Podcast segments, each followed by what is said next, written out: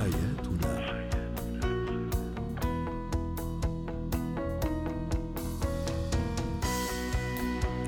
نجدد التحية لكل مستمعينا ومستمعاتنا. أنتم تستمعون لبرنامج حياتنا، برنامجكم اليومي الذي يعنى بشؤون الأسرة وباقي الشؤون الحياتية الأخرى. جمالك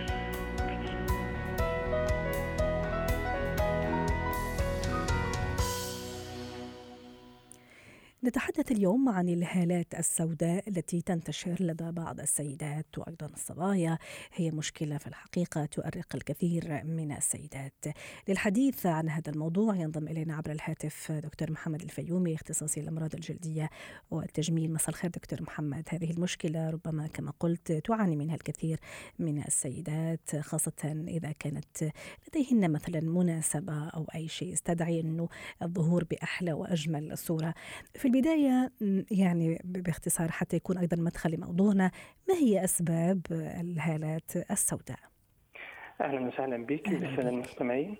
في الحقيقة يمكن في عدة أسباب بتسبب في الهالات السوداء ديت، يمكن أشهرهم هي أو أهمهم هو الوراثة. يعني موجودة في العيلة، المشكلة بتكون موجودة في العيلة، فالمشكلة بتكون تقريبا في معظم العائلة. يعني في بعض الأمراض المزمنة زي أمراض الكلى وأمراض الكبد ممكن تسبب هالات سمراء. الاحتقان الدائم أو الجيوب الأنفية بشكل كبير ممكن يسبب هالات سمراء.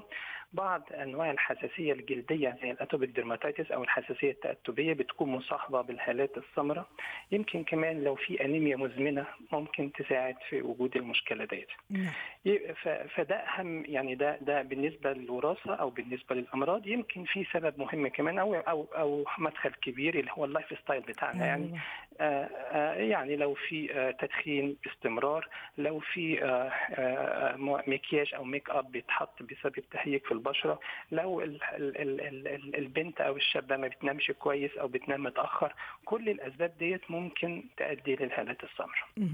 طب دكتور محمد، إذا أنا فعلا أعاني من هذه المشكلة وأحب حل، وعادة الصبية أو السيدة تحب الحلول الجذرية والسريعة في نفس الوقت، حين ممكن ما عدنا صبر لهالموضوع، هل في حلول جذرية؟ هل في حلول نهائية؟ أم هي مجرد حلول مؤقتة أو تغيير نمط حياة؟ أعطينا الحلول. والله هو يعتمد على الأسباب. يعني لو إحنا نقدر نتحكم في الأسباب أو نعالجها، لو في مشكلة أنيميا، لو جيوب أنفية، لو ما بننامش كويس، لو بنحط مكياج مهيج بنقدر نمنعه. كل الأسباب التي لو إحنا منعناها أكيد المشكلة بتتمنع. لكن في الحقيقة في أسباب تانية مزمنة أو في الوراثة، فدي بتكون صعبة شوية في علاجها. وفي الحقيقة بنجرب كذا وسيلة ليها، يعني كذا وسيلة نعالج بيها المشكلة دي. مثل أولا اللايف ستايل لازم نغير طبعا، نبعد التدخين، نشرب مية كتير في خلال اليوم، نمارس الرياضة. ده أبسط شيء ممكن يساعد في الحل. لكن في حاجات تانية اللي هي حاجات ممكن يكون داخل العيادة ذات نفسها إن إحنا بنعملها، في الفيلر أو التعبئة. ودي مش لكل الحالات في الحقيقة، لأن أحيانا كتير بنات بتيجي تقول لي أول ما تقعد على الكرسي أنا عايزة أعمل فيلر. في الحقيقة ده حاجة مش صح، لازم الدكتور هو اللي يحدد. لازم يكون في انخفاض موجود تحت العين.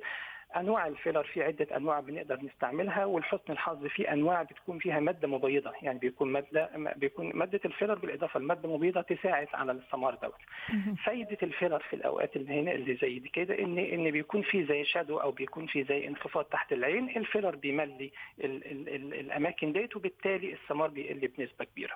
يمكن في حاجات تانية أو وسائل تانية زي الليزر. في بعض الأحيان بيكون في شعيرات دموية بتكون موجودة تحت العين، دي عن طريق الليزر بنقدر نضربها أو بنقدر نقفلها، وبالتالي السمار بيبتدي يقل بنسبة كبيرة.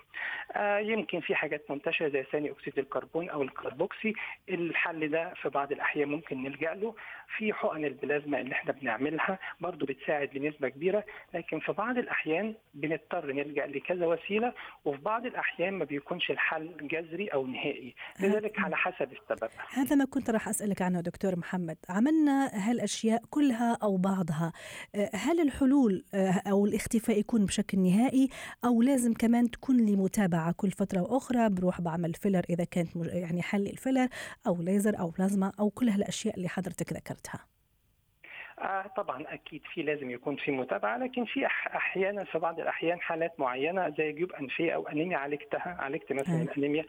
في بعض الاحيان في بعض البنات بتحط كونسيلر تحت العين وبيسبب حساسيه او التهابات، لو هي بعدت عنه اكيد السمار بيبتدي يخف وبيبتدي مثلا يتحسن. ففي حالات معينه او في اسباب بتؤدي للسمار دوت ممكن لو عالجناها المشكله تختفي، لكن في اسباب بتكون صعبه ان احنا نتحكم فيها، فمجرد ان احنا بنستعمل العلاج اللي احنا بنلجأ له ده، مثلا على سبيل المثال حقن البلازما بنعملها مره كل شهر لمده 3 شهور، وبعد كده بتحتاج متابعه كل 6 شهور ان احنا نعمل جلسه. الفيلر بيقعد يمكن حوالي سنه، بعدين بنرجع نكرره، فعلى حسب الاسباب. جميل دكتور محمد، رغم كل هالتقنيات اللي العلم كل يوم يجيب لنا تقنية جديدة، وحضرتكم أيضا كل يوم تطلعوا تحكوا على أشياء كثيرة مفيدة وحلول، لكن في منافس كبير لك يعني كان ولا زال هو المطبخ، مطبخنا يعني أقصد بها الأمور الماسكات الطبيعية. في ناس تحكي عن زيت لوز، في ناس تحكي عن ماء الورد، عن أكياس الشاي وما إلى ذلك. هل فعلا هذه تعتبر حلول سواء كانت مؤقتة أو نهائية لهالمشكلة؟ في الحقيقة من وجهة النظر الطبية دي ما تعتبرش حلول خالص، يعني أنا أعتقد إن هي مسألة سيكولوجية أكتر منها حل طبي.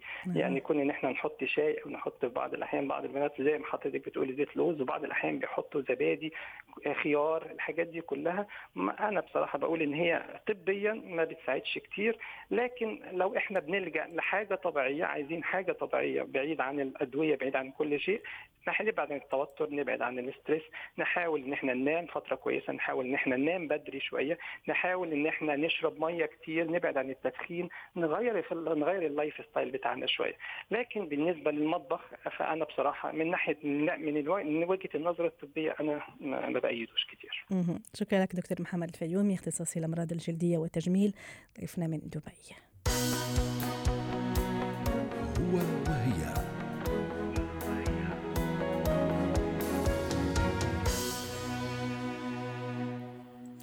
نتحدث اليوم عن الشريك الحساس، سواء كان زوج أو زوجة، وطريقة التعامل معه. للحديث عن هذا الموضوع تنضم إلينا عبر الهاتف اختصاصية العلاقات الزوجية دكتورة عزة حمد زيان. مساء الخير دكتورة عزة. أول شيء، متى أقول عن زوجي بأنه حساس أو عن زوجتي بأنها حساسة؟ الأول أهلا وسهلا ومساء الخير. مساء النور. الحقيقة احنا عندنا صفات كتير جدا وطباع كتير جدا، عندنا الشخص الحساس، عندنا الشخص الخواف، عندنا الشخص العصبي. خلينا في الحساس اليوم او النهاردة هنتكلم عن الشخص الحساس. مهمة قوي قوي في فترة الخطوبة ان انا اعرف صفات شريكي، هل انا هعرف اتعامل معاه ولا لا، ادرسه كويس قوي. طبعا الكلام ده للمخطوبين او كمان المقبلين على حياه اسريه جديده، سواء مثلا كانوا مطلقين وهيتجوزوا تاني، او كان ارمل او ارمله وهيتجوزوا تاني. فاول خطوه اعرف شريكي من أنه نوع. عرفنا خلاص انه شخص حساس، الاحظ طريقه تعامله مع الناس، هل رد فعله مناسب للموقف ولا لا، هل هو خجول اكتر من اللازم ولا لا، هل هو متردد اكتر من اللازم ولا لا. دي صفات كده هنلاقيها نعرف انه، او من ضمن الصفات دي نعرف انه ده شخص حساس جدا، بيحمل الكلام اكتر من يعني معناه ولا لا، بياخد كل كلمة فعلا وبيقعد يدورها كده في دماغه وبعدين بيتناقش فيها، ما بيعديهاش لأنه قد إيه بيتأثر بيها ولا لأ. كل دي صفات كده بنلاقيها. وممكن ما يتناقش، يعني هذا المشكل أيضا إنه يخليها أو تخليها يعني مع نفسها وتتفاقم المشاكل يعني. ده حقيقي جدا، وده ده الحقيقه اخطر كمان، انه شخص بيفضل فاكر فكره معينه في دماغه وتتخمر الفكره، يعطيها اكثر من بعد واكثر من تفسير وتسوء الحاله. ده حقيقي، ويبتدي كمان يتصرف بناء على الفكره الخطا كمان. جميل. طب نعمل ايه دلوقتي؟ احنا عندنا شخص حساس، سواء راجل زوج او زوجه، خلاص عندنا شخص حساس في البيت، واتفاجئنا انه عندنا الوضع ده، نتعامل ازاي بقى كزوج او زوجه؟ نعم. اولا نبعد عن تهديده بأي وسيلة من وسائل التهديد. يعني احنا عندنا الأزواج والزوجات وسائل التهديد كتير، وخصوصا اللي بنلاقيها الحقيقة التهديد بالانفصال او الطلاق.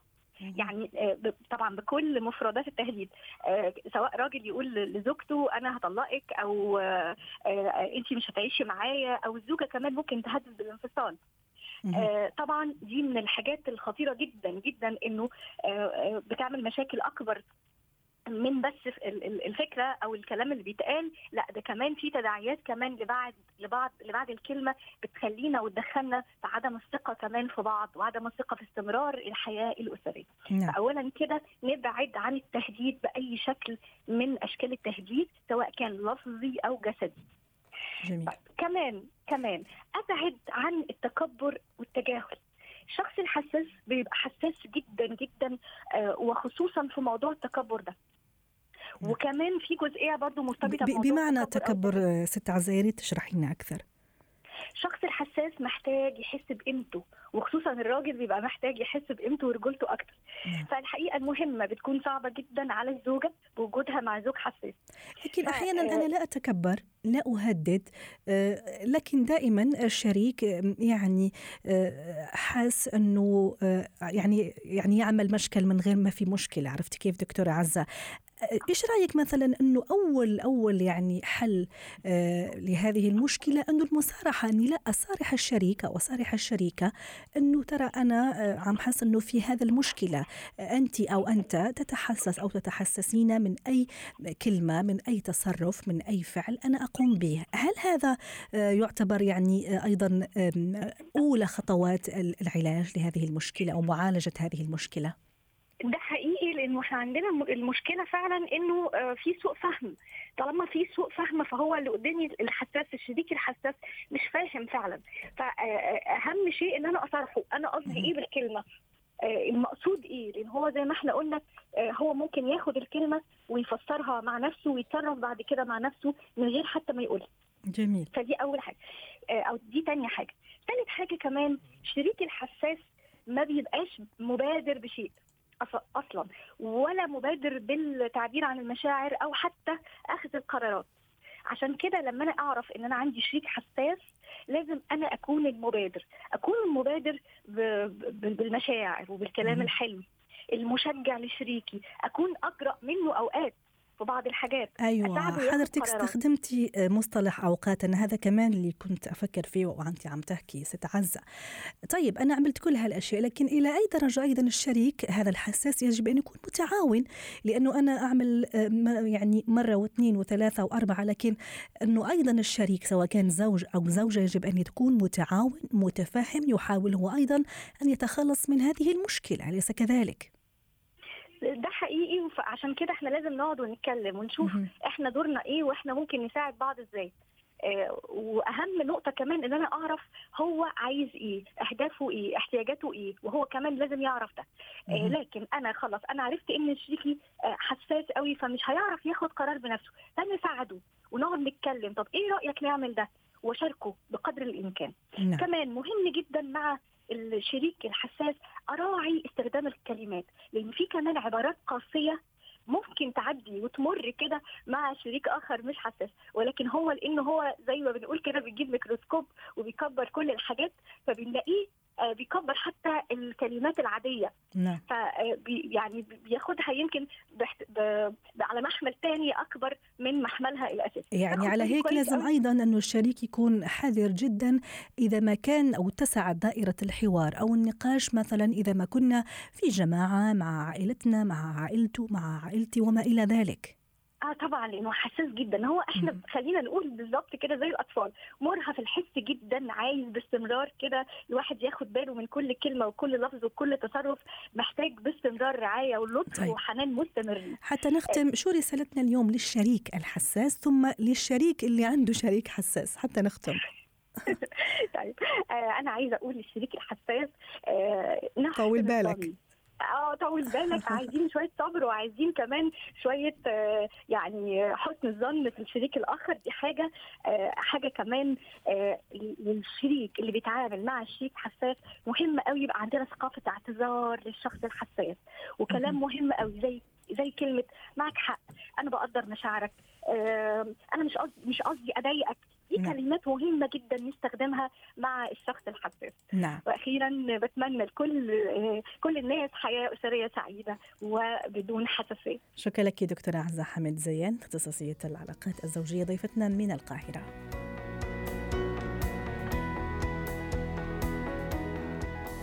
ختام برنامج حياتنا. شكرا لكم وإلى اللقاء.